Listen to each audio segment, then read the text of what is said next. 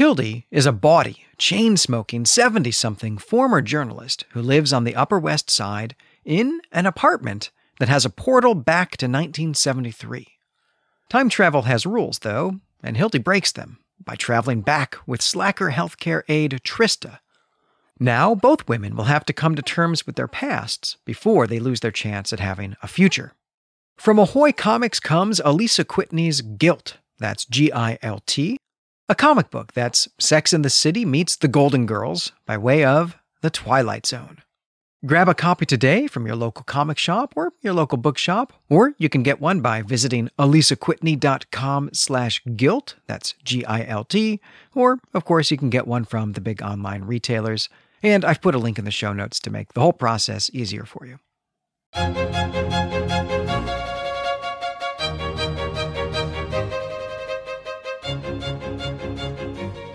All right, hello everybody, and welcome back to the show. I'm Glenn McDorman, and this is ATOS, your No One Can Hear You Scream in Space speculative fiction book club podcast by Clay Temple Media.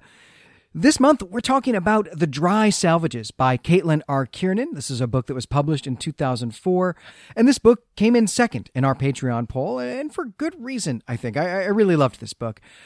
And we've done some Kiernan before on the network. We've we've done the Ammonite Violin on Elder Sign, which is our, our weird fiction podcast.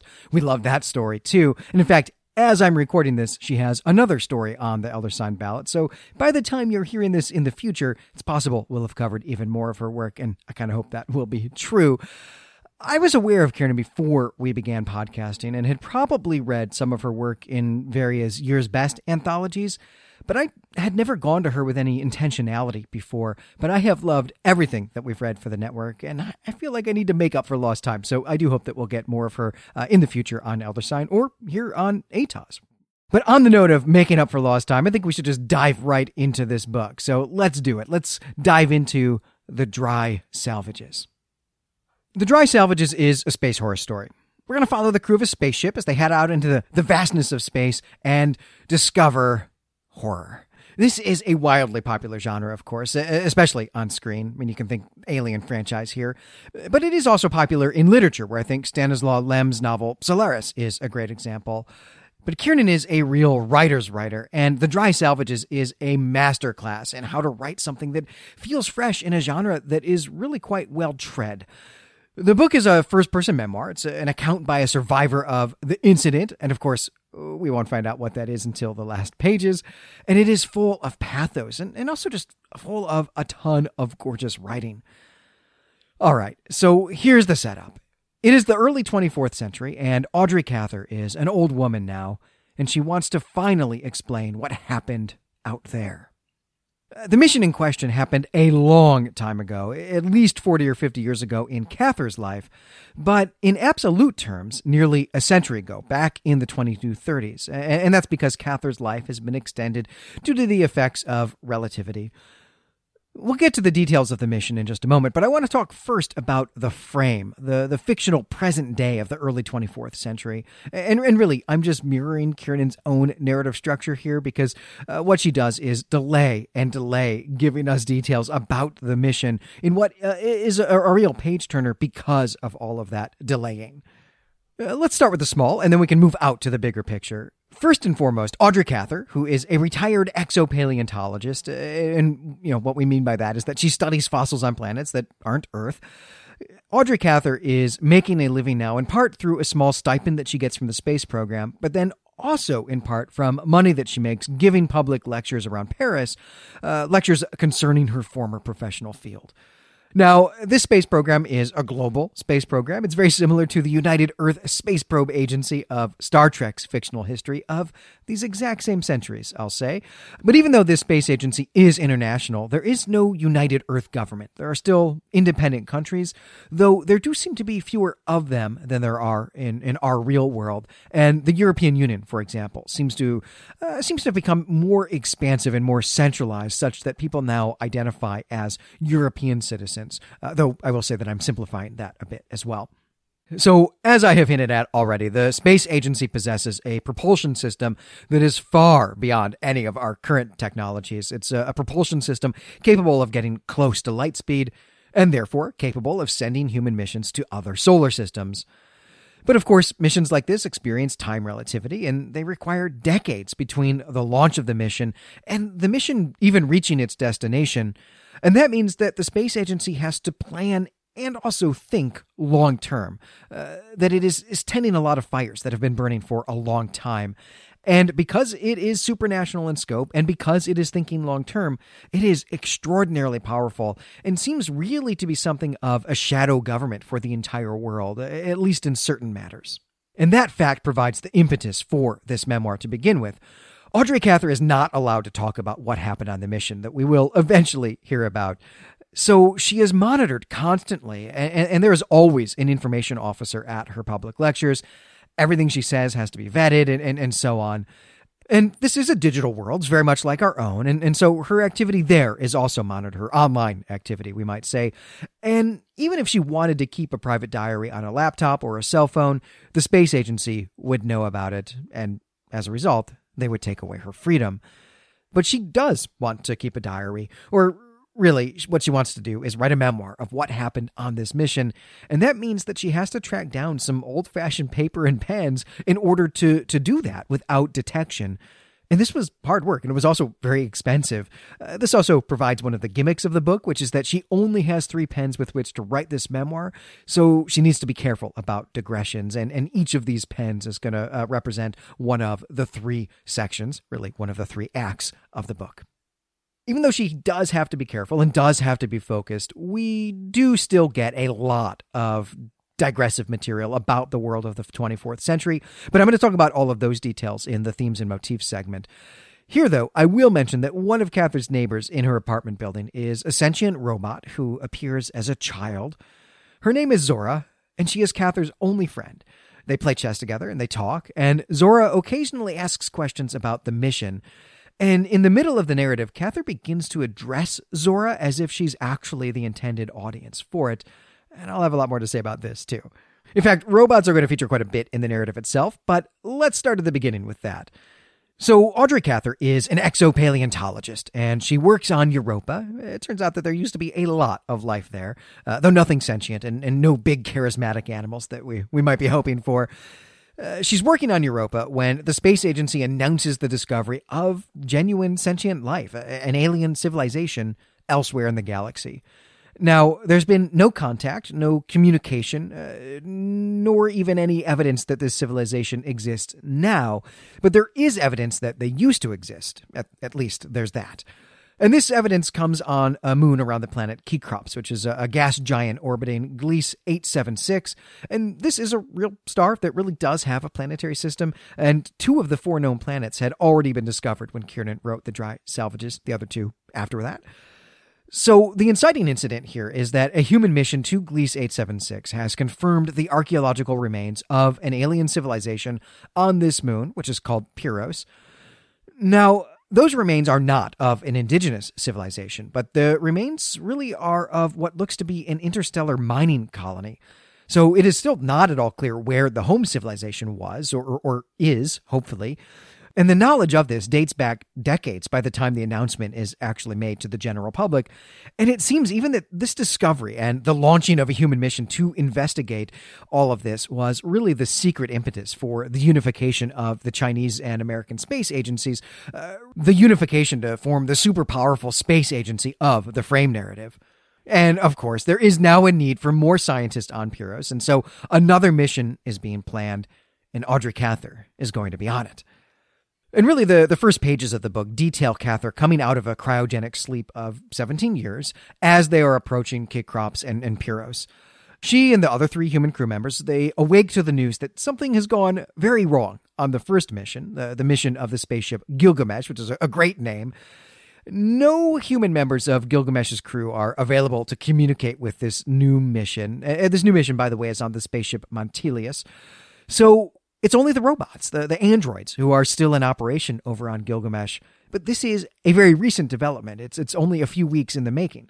Some of the human crew disappeared on the planet itself a few weeks ago while they were down there investigating a, a new and amazingly robust archaeological site. Two other human crew, though, are still on Gilgamesh, but they've locked themselves away and they have given orders to the androids not to let the crew know certain things about the planet. At least, that's what the androids are telling the crew of the Montelius. Naturally, this is suspicious because we've all seen 2001 and Alien, so we know that this is going to mean murder bots. And it is, but not until near the end. It turns out that the androids are telling the truth and that it is actually the human crew who's the impetus for their strange and suspicious behavior. The new crew does talk with what's left of the old crew, the Gilgamesh crew, but it doesn't go well. They're told about a self contemplating shadow that is a virus of the conscious mind, and it wants something. And the new crew definitely shouldn't go down to the surface. After this meeting, the crew of the Montelius debates whether they should just nope out of here or if they should go down to the surface to investigate. Of course, they should leave, but of course, they're not going to. And this is where we get the murder bots. But the twist here is that the murder bots don't have free will, even though they do have sentience, or, or at least something close to it. They've been programmed by the crew of the Gilgamesh to kill all the humans so that no one back on Earth will know anything about what's happened here. Uh, and of course, we the readers still have no idea what has actually happened here either. So we're in the final bit of the mission narrative now, and then we'll have the conclusion of the frame narrative as well. They go down to the surface and they find the, the shuttle but not the crew members. They play back the video log of this away mission, and mostly it's a garbled conversation about a self contemplating shadow. It has people shouting things like, Look at the sky, and it's some sort of weapon, and look away. But of course, we don't really see any of what's going on, and the truly frightening part is that there's no power on the shuttle, and so they couldn't actually have played that video log. And indeed, they didn't.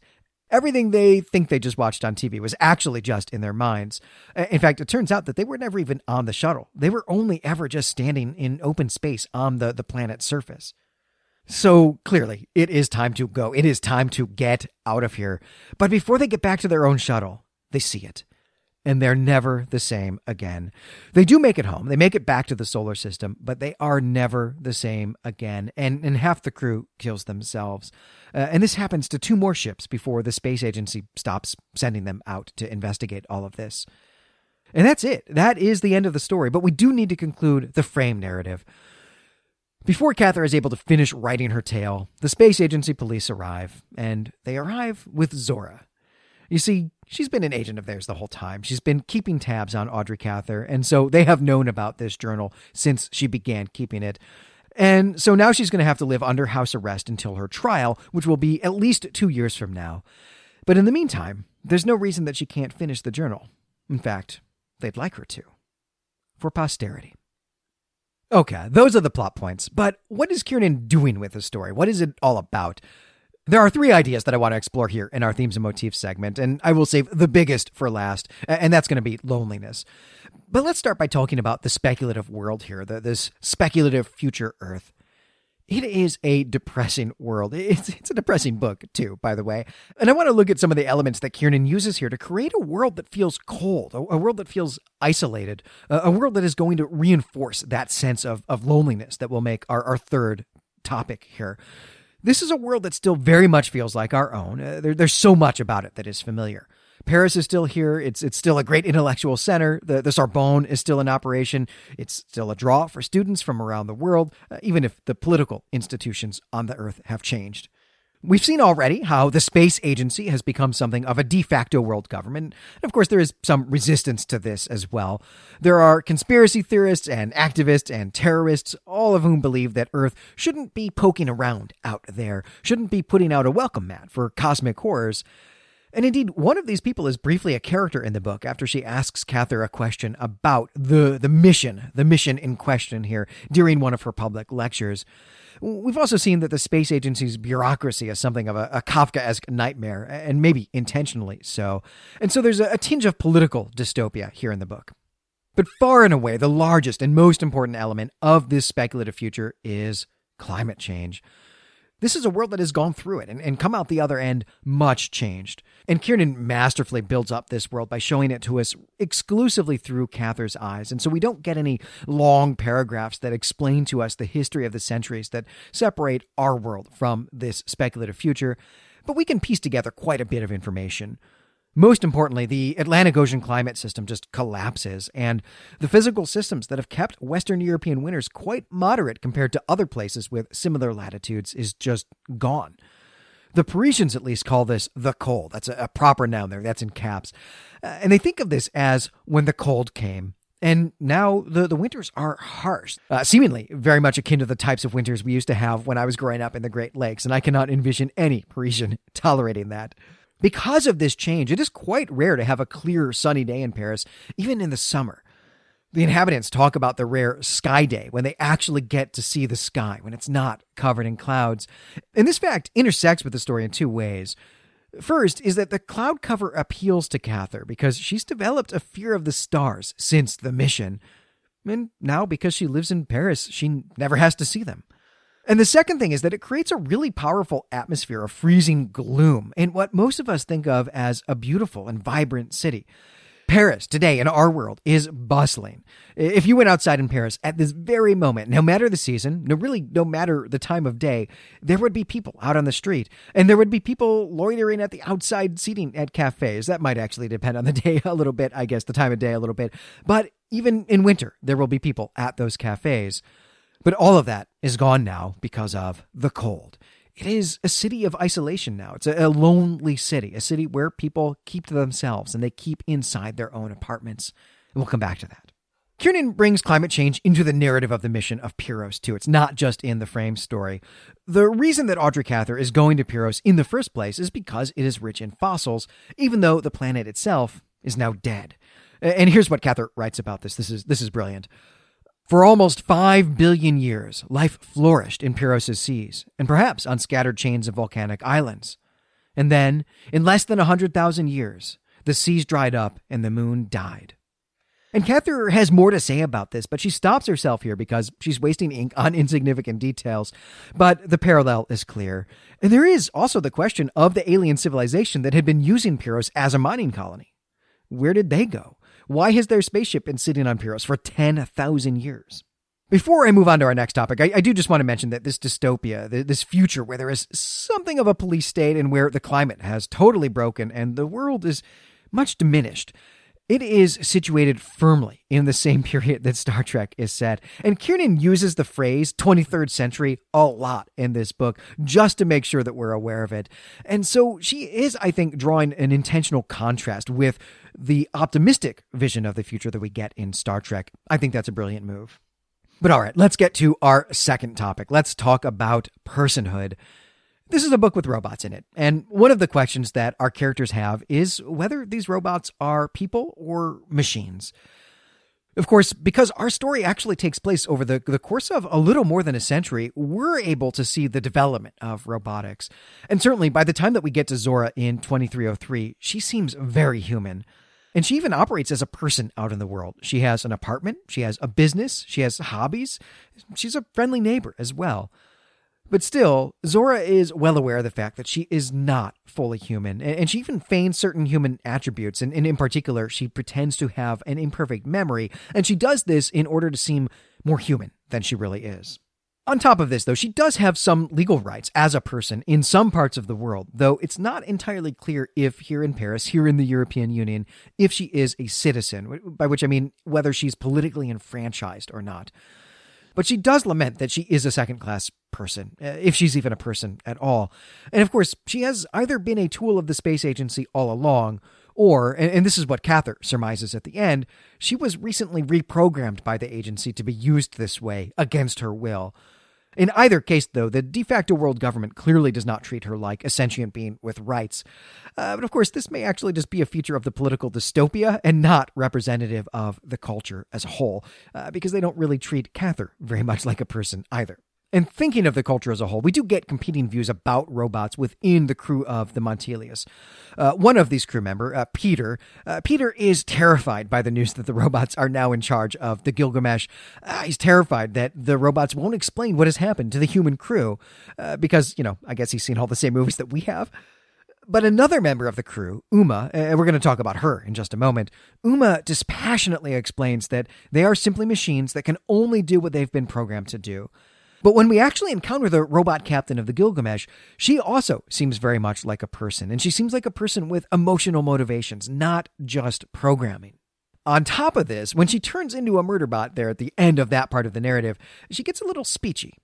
She explains that this is not the course of action that she would have chosen, but the human crew of the Gilgamesh programmed her to do this, to be a murder bot as a failsafe. And if the crew of the Montelius had simply turned around and gone home instead of investigating, she would not have had to kill them. She wouldn't have had to become a murder bot. And her, her name is Evelyn, by the way. Evelyn finishes this up by saying, It's a terrible thing to be denied free will. Can you imagine that? And there is a real agony in this line, in this clear indication that Evelyn has desires. Uh, Evelyn has values, in fact, but she cannot choose her own actions. She cannot act against her programming. Now, of course, she's trying to murder our protagonist here, and we don't want our protagonist to get murdered. But in this scene, I really feel for her. I, definitely see her as a, a person, a person who has been enslaved, really.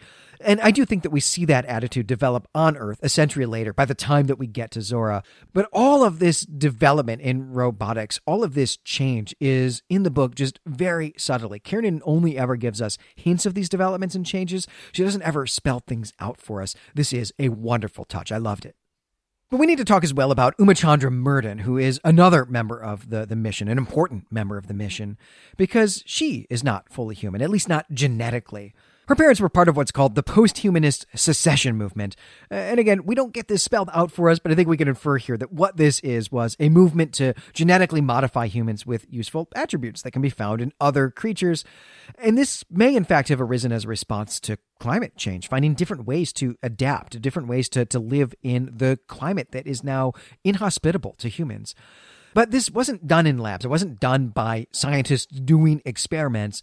It was done by regular people undoing their own genetic code and then replacing it with something else, even though they knew that this was very definitely going to kill them. But before they died, but but after they have done this, but before they died, they would reproduce. They, they would have a baby whose DNA would contain elements of these other creatures.